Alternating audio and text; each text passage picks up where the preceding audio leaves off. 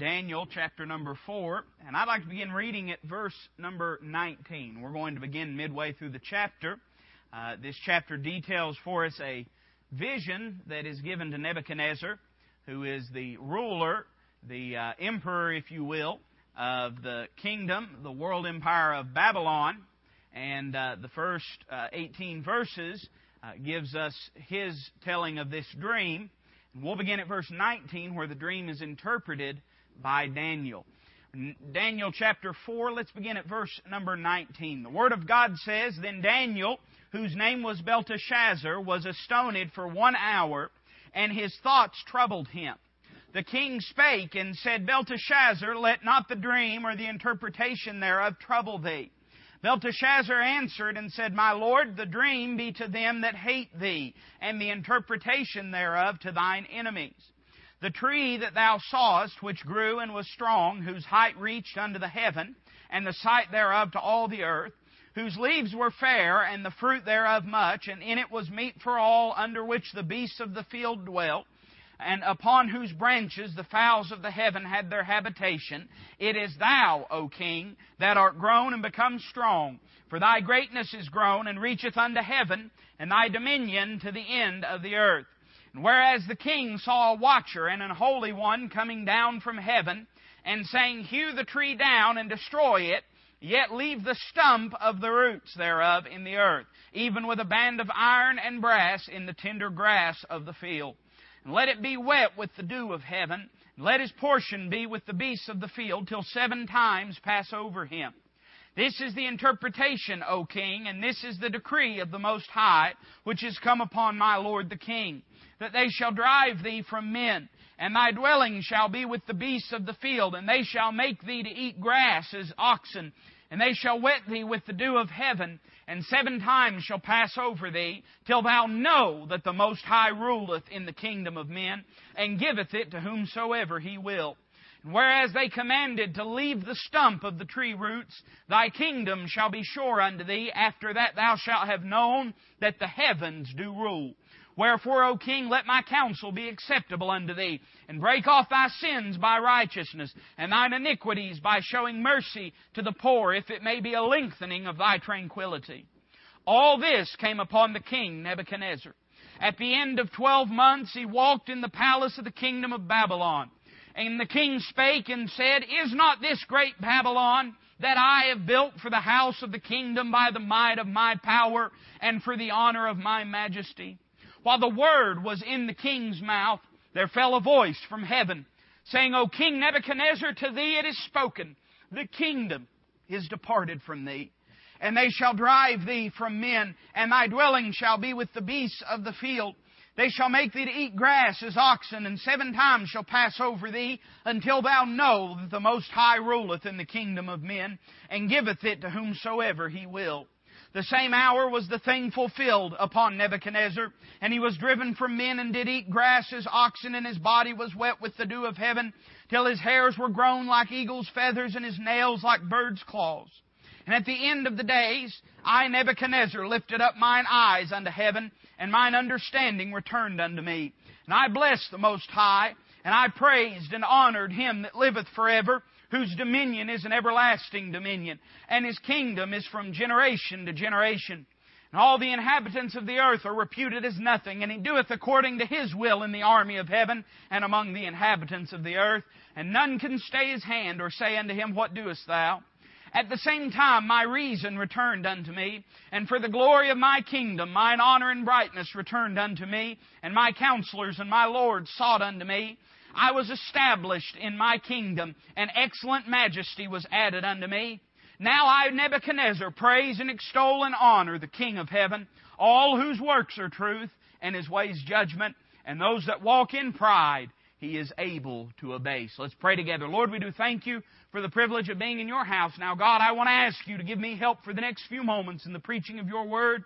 Lord, I pray that you'd fill me with the Holy Ghost, and Father, that you'd give me unction from on high to preach your word faithfully and truthfully. And God, I pray that as these are gathered here today, you give them ears to hear. And Lord, that you do in us that which would bring you the most glory. Father, we're depending wholly upon you. And Lord, we cannot do it without you. So we commit ourselves unto your faithful hand. And we ask all this in Christ's name. Amen. As we read in Daniel chapter number 4, I'm interested in a little phrase. It's used several times throughout this chapter. But we find it in verse number 26 where the Word of God says, "And whereas they commanded to leave the stump of the tree roots." You know, if anything else, I believe that this is a testimony to the grace and mercy of an almighty God. Nebuchadnezzar was really one of the first world leaders, world emperors. There had been empires before Nebuchadnezzar, and there were empires after Nebuchadnezzar. The Egyptians had conquered much of the known world. The Assyrians had much authority. But the story of the times of the Gentiles begins with Nebuchadnezzar. Never had there been so much power vested into one individual. The kingdom of Babylon really only lasted some 70 years, and the reason is because it lasted as long as Nebuchadnezzar lasted. And after Nebuchadnezzar died and was gone, the kingdom left. Literally, he held the power of life and death over all of the known world at this time. And yet we find in a moment that God brings the most powerful man in the world to his very knees. That tells you something about how mighty the God of heaven is. I'd have you know that if God's able to abase Nebuchadnezzar, He's able to abase you and me. I'd have you know that if there's anything we've got worth having, it's because He has not only allowed it, but afforded it to us. And we better consider that in the way that we live and the way that we walk. There's a lot that could be said about this chapter, and I don't want to scare you this morning, but as I studied, my difficulty was the Lord was giving me too much. Amen? Has that ever happened to you as you've studied the Bible? And you just had trouble organizing it and getting it into a few concise thoughts. So I thought I'd kind of watch over myself and not read the whole chapter, because if I did, I'd preach the whole chapter and we'd be here till 4 o'clock. Amen? But I do want us to look at a few things that are given in this dream, this vision that was given to Nebuchadnezzar. And I want you to notice his exaltation by way of introduction. This was a man of immense power. In fact, verse number 20 speaks of his authority. The Bible says, "The tree that thou sawest, which grew and was strong, whose height reached unto the heaven, and the sight thereof to all the earth." God is using symbolism to convey to Nebuchadnezzar that he literally is the most powerful man in the world. There was no one that he answered to. There was no one that he bowed to. And as you go through the book of Daniel, you'll find that to be true. He was a very ornery and selfish and self-centered individual, as most emperors were. And he was the type of man that didn't, listen carefully now, he didn't let anyone tell him what to do. Have you ever had a moment in your life? I know I have. Maybe it was in the midst of anger. Maybe it was in the midst of being caught in the flesh. But in some way, you've thought to yourself, no one is going to tell me what to do. Has that ever happened to you? I remember when I was a teenager. Do you remember when you were a teenager? Some of you, it wasn't that long ago. Others of you, well, we'll just keep preaching. But I remember when I was a teenager thinking to myself, you know, one of these days I'll be an adult and then nobody can tell me what to do. I wish some adult had told me that isn't how it turns out. You're driving down the road and you see blue and red lights behind you. You've met with somebody that can tell you what to do. April 15th comes along and it's time to file them taxes. You've met with somebody that can tell you what to do. Authority is an intrinsic experience in human life. Every single one of us, we have people that we answer to. We have authorities in our life. And let's not deceive ourselves. At the end of the day, the Bible says that no man can serve two masters. That implies that every one of us is serving at least one master. We may think we have the authority in our life. Nebuchadnezzar thought he had the authority.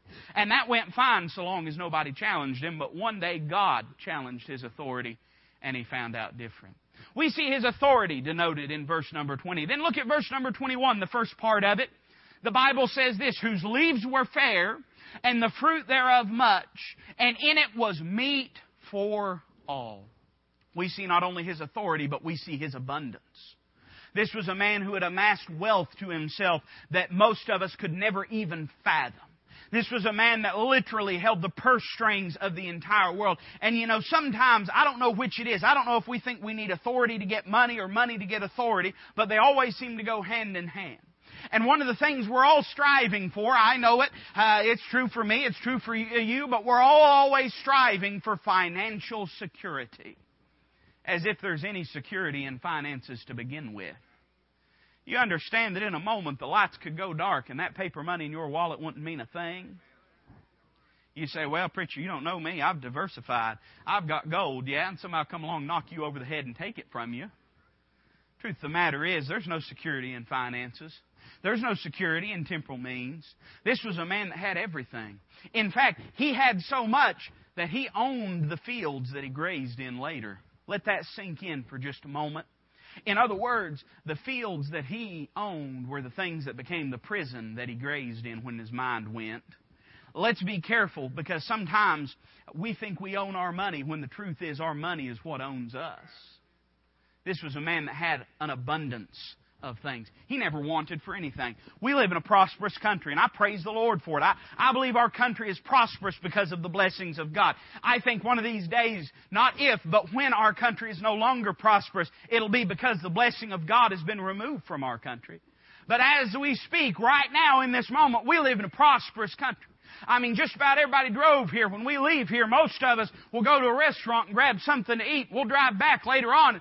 Though there may be times when it gets tight and there may be moments when things get lean, most of us don't ever worry about where the next meal is going to come from. And in some ways, sometimes I think that robs us of a true understanding of just how fragile we are. The truth of the matter is, all that could be gone in a moment, and we'd be left with nothing but ourselves and our relationship with God. And I wonder how our relationship with God would be then. We see not only His authority and His abundance, but look at the end of verse 21. The Bible says, "Under which the beasts of the field dwelt, and upon whose branches the fowls of the heaven had their habitation." We see not only His authority and His abundance, but we see His adoration. Nebuchadnezzar, like most world leaders, was not the kind of guy that was everybody's best friend. But you understand that if someone has the authority to take your head off, it pays to be nice to them. If you're married, you know that's true. Amen? That person crawls in bed next to you each night. You don't know what they're hiding underneath that pillow. They might come after you. You don't know. It pays to be nice to somebody that has the power of life and death over you. And because of this, Nebuchadnezzar had many admirers. He was never short on friends. He was never short on somebody to come along and tell him how wonderful and how great he was. And yet we find this truth, that though he might have been adored by men, he was abhorred by an almighty God. Can I tell you something? Just because everybody else is okay with the way you live, that don't mean God's okay with the way that you live. You may have plenty of people that agree with the way that you live. It ain't hard to find people. You just got to find somebody that's in the same mess you're in. And when you find somebody that's in the same mess you're in, you found somebody that'll make excuses for your sin. And you may have tons of people around you. Hey, they're doing what you do. They're watching what you watch. They're listening to the things you listen to. They're acting the way that you act. And you think, this feels pretty comfortable. I don't know what it was like in the palace, but I'm sure there was plenty of yes men. Don't you imagine so? You didn't get very far saying no to the king. And so I would imagine there were a lot of yes men in the palace. I'm sure there were people that when Nebuchadnezzar decided he was going to build a statue of gold that said, "Oh, Nebuchadnezzar, what a marvelous idea." I'm sure that when he said, "Not only will we build this statue, we'll command everybody to come and worship at it," I'm sure there was somebody that said, "That's a wonderful idea, O king." But what did God think about it?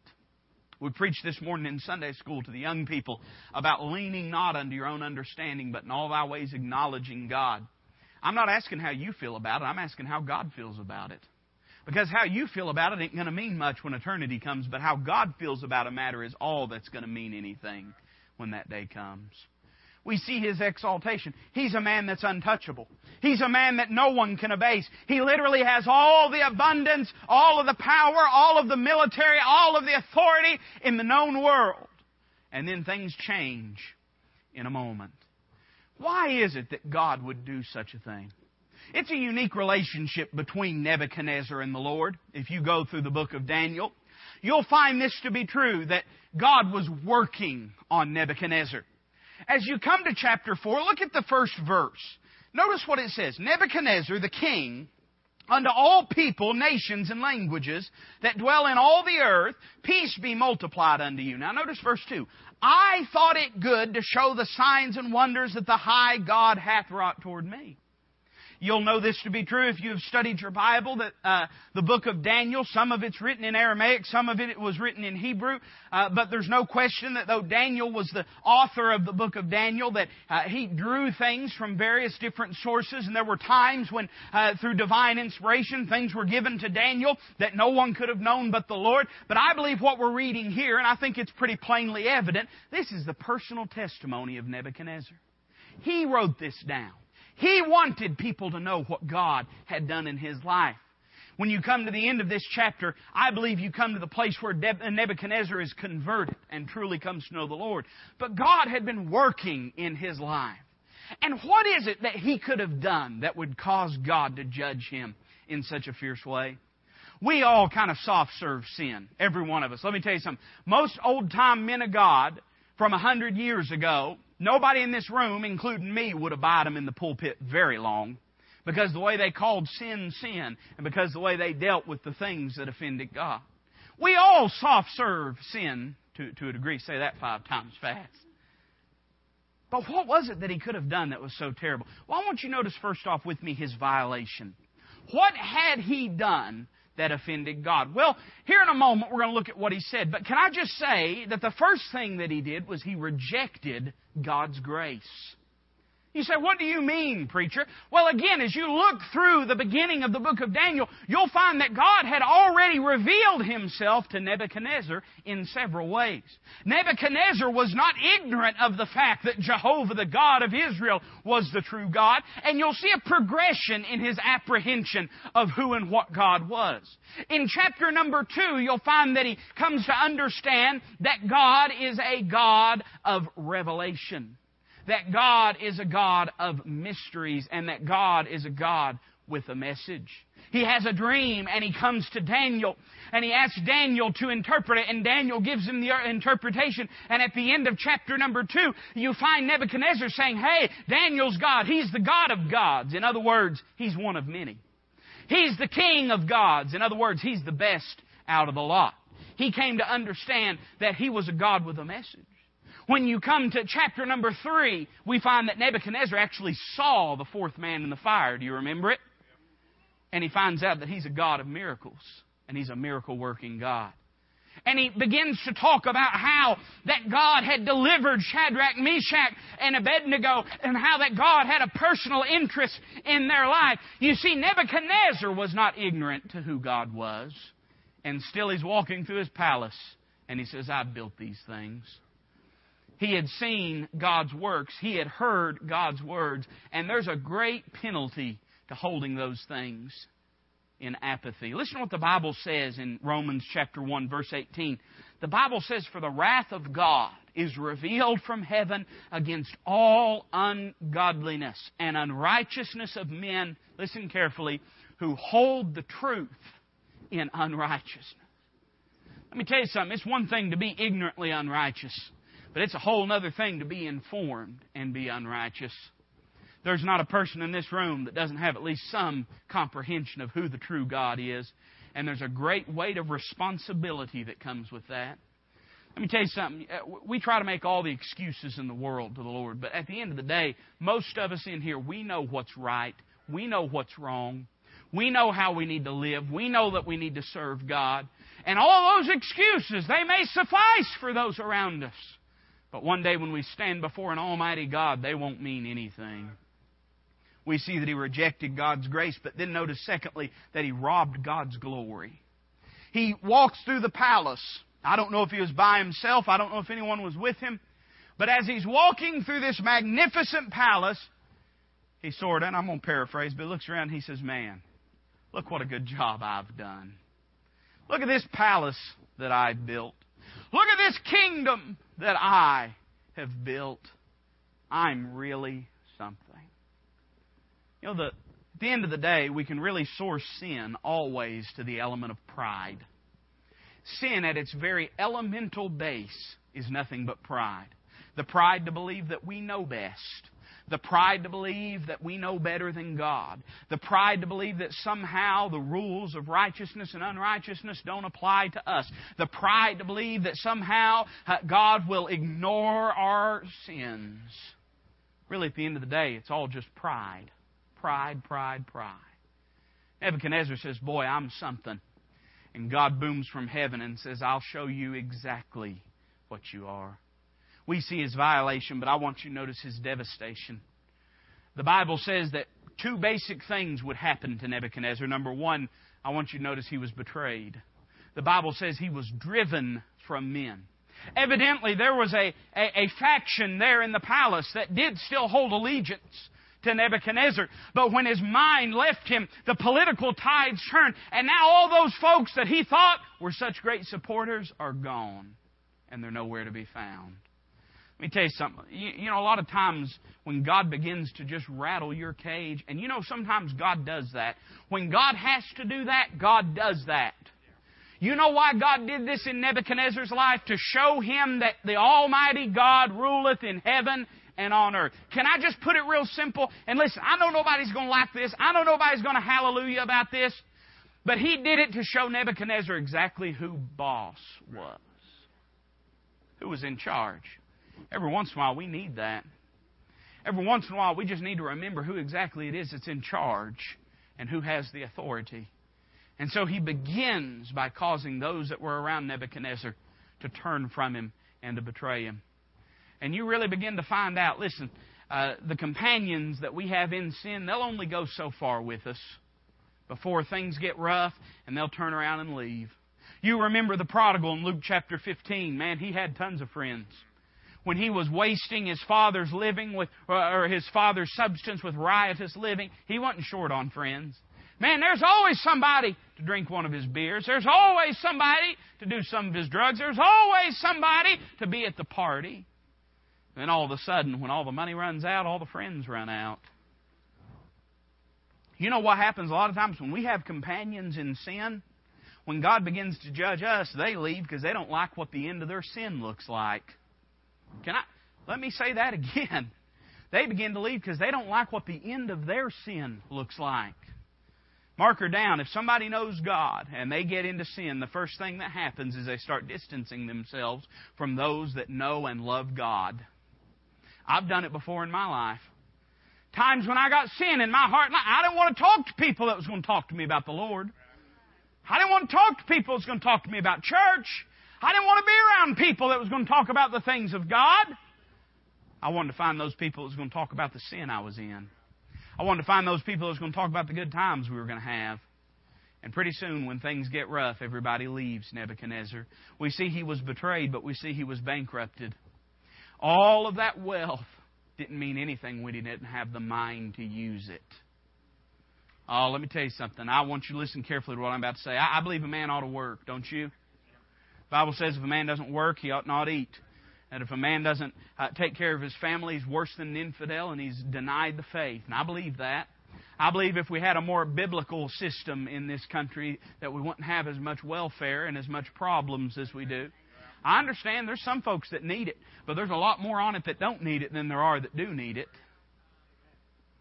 I believe that a man ought to work, but let me tell you something. You better be careful. You'll spend all those years filling up barns and building bigger barns only to find yourself one night hearing the voice of God saying, "Thou fool, this night shall thy soul be required of thee."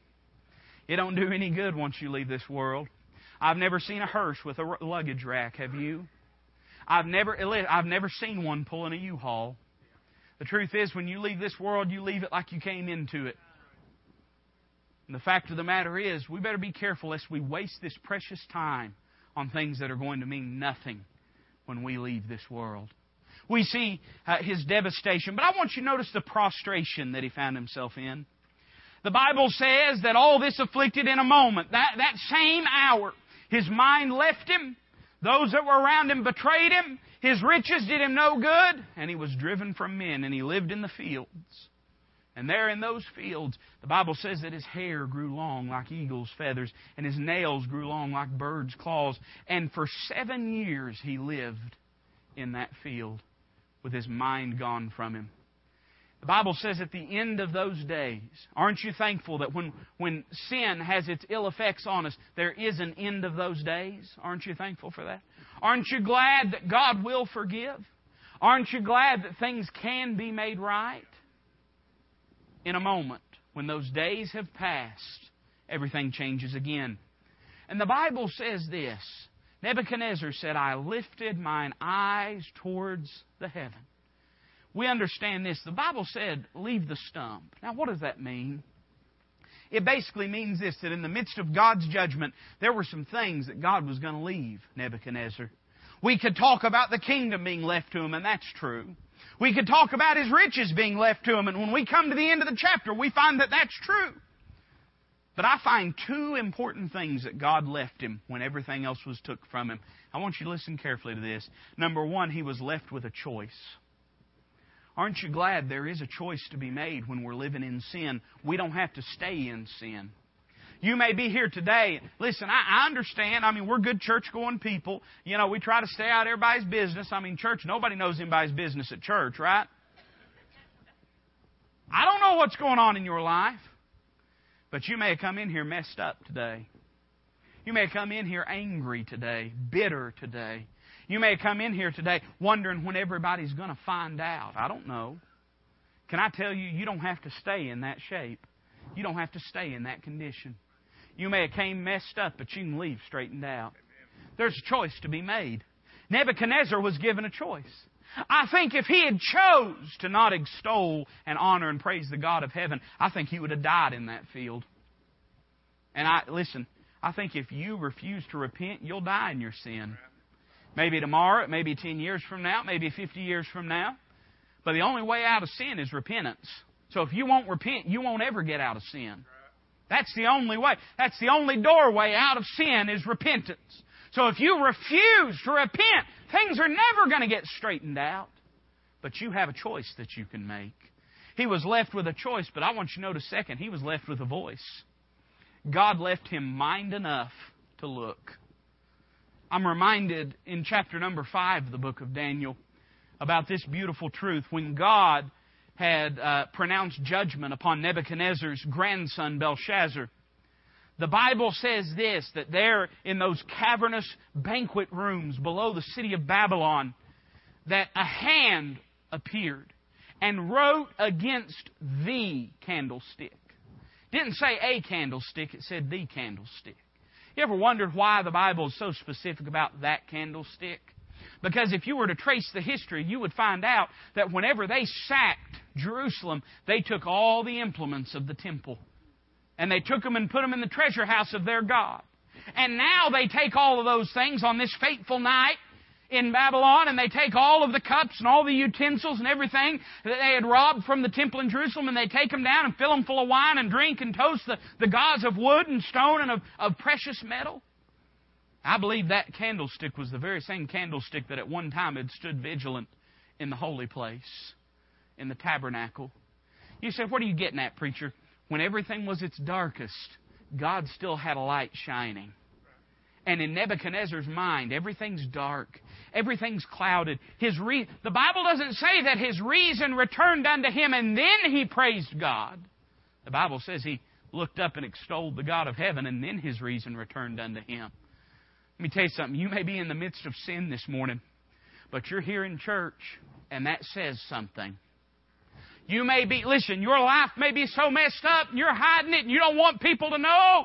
But you came to church this morning. There's a light still shining.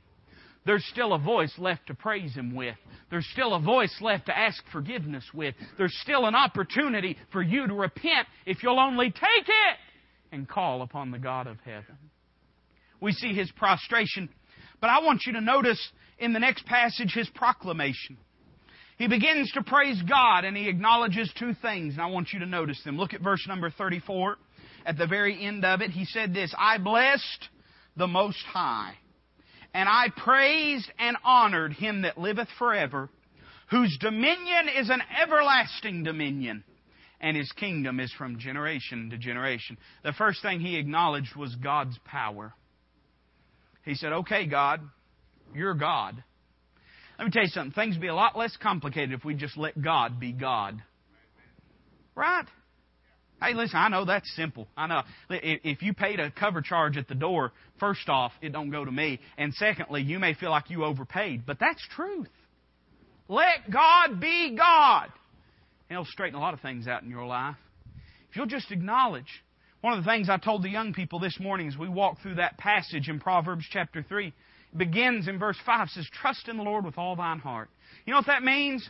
Just grow comfortable with the fact that God's always right. Trust in the Lord with all thine heart. God's right. You say, "Well, me and God don't agree." Well, then you're wrong. Because God's always right. Let God be true and every man a liar. And if you just acknowledge that God is God, listen, all the sinning in the world, that won't take God off of His throne. All the rebellion in the world, that won't take God off of His throne. You say, "But preacher, I really want to do this." That doesn't take God off of His throne.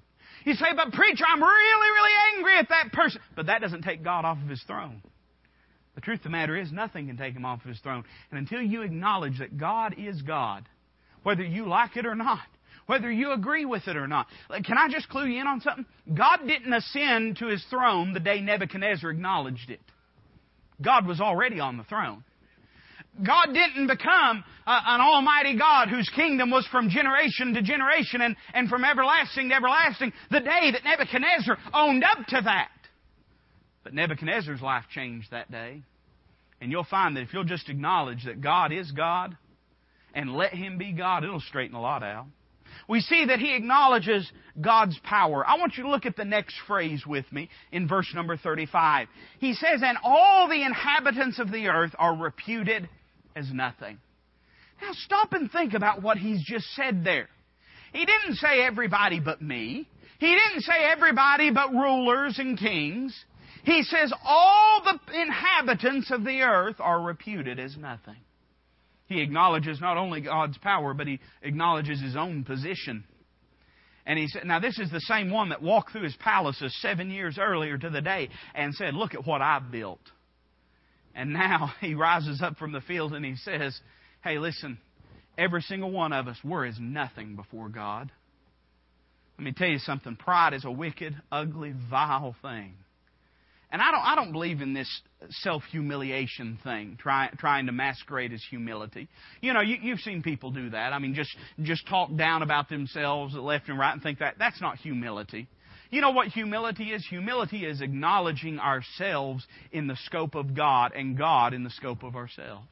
In other words, humility is not saying, "I'm really low down and I'm really nothing and I'm really small." It's saying, "Boy, God's really big. And next to Him, I'm really small." The truth of the matter is, he came to the place where he understood that he was nothing aside from God. If he had his kingdom, it was because God allowed it. If he had his servants, it's because God provided it. If he ruled over the world, it's because God made it so. Let me tell you something. The only thing that separates you from those right now in the gutter is the grace of God.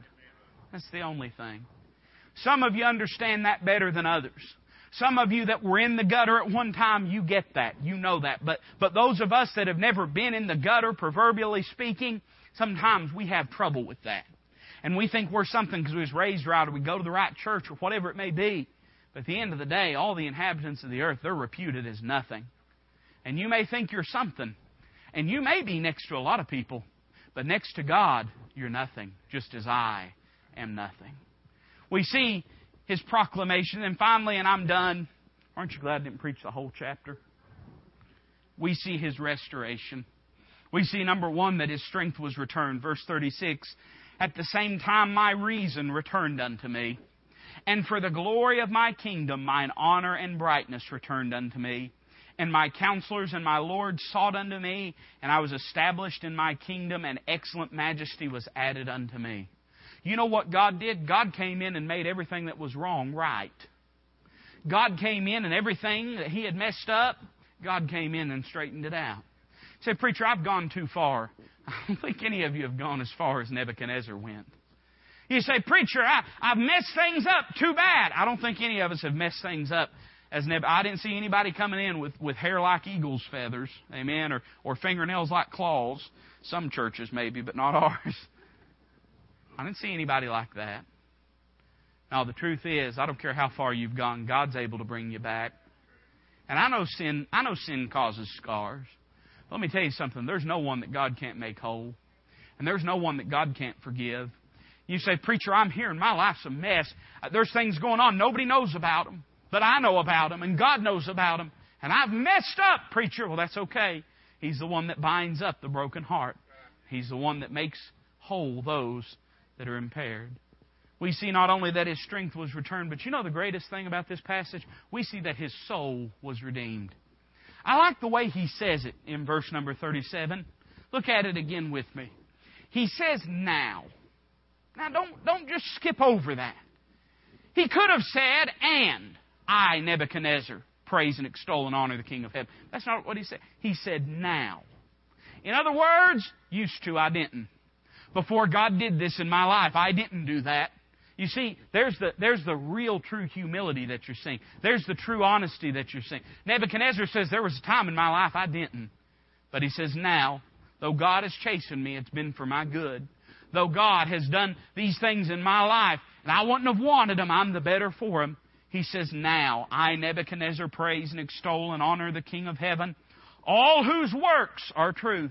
In other words, God, you was right when you did that. Lord, you were right when you did that. I didn't understand it at the time, but I see it now. And His ways, judgment. And He says, and I deserved it. I deserved it. That was the judgment of God. And those that walk in pride, He is able to abase. Aren't you glad the Lord don't throw us out? Aren't you glad the Lord, when He judges us, He don't take the stump grinder out and grind us down to powder and to nothing? Aren't you glad that He still leaves the stump? Aren't you glad there's something left, even when He's chastened us? You may be here today, nothing more and nothing much but a stump. But I'd have you know that the God of heaven is able to forgive you and make you grow again if you'll come unto Him.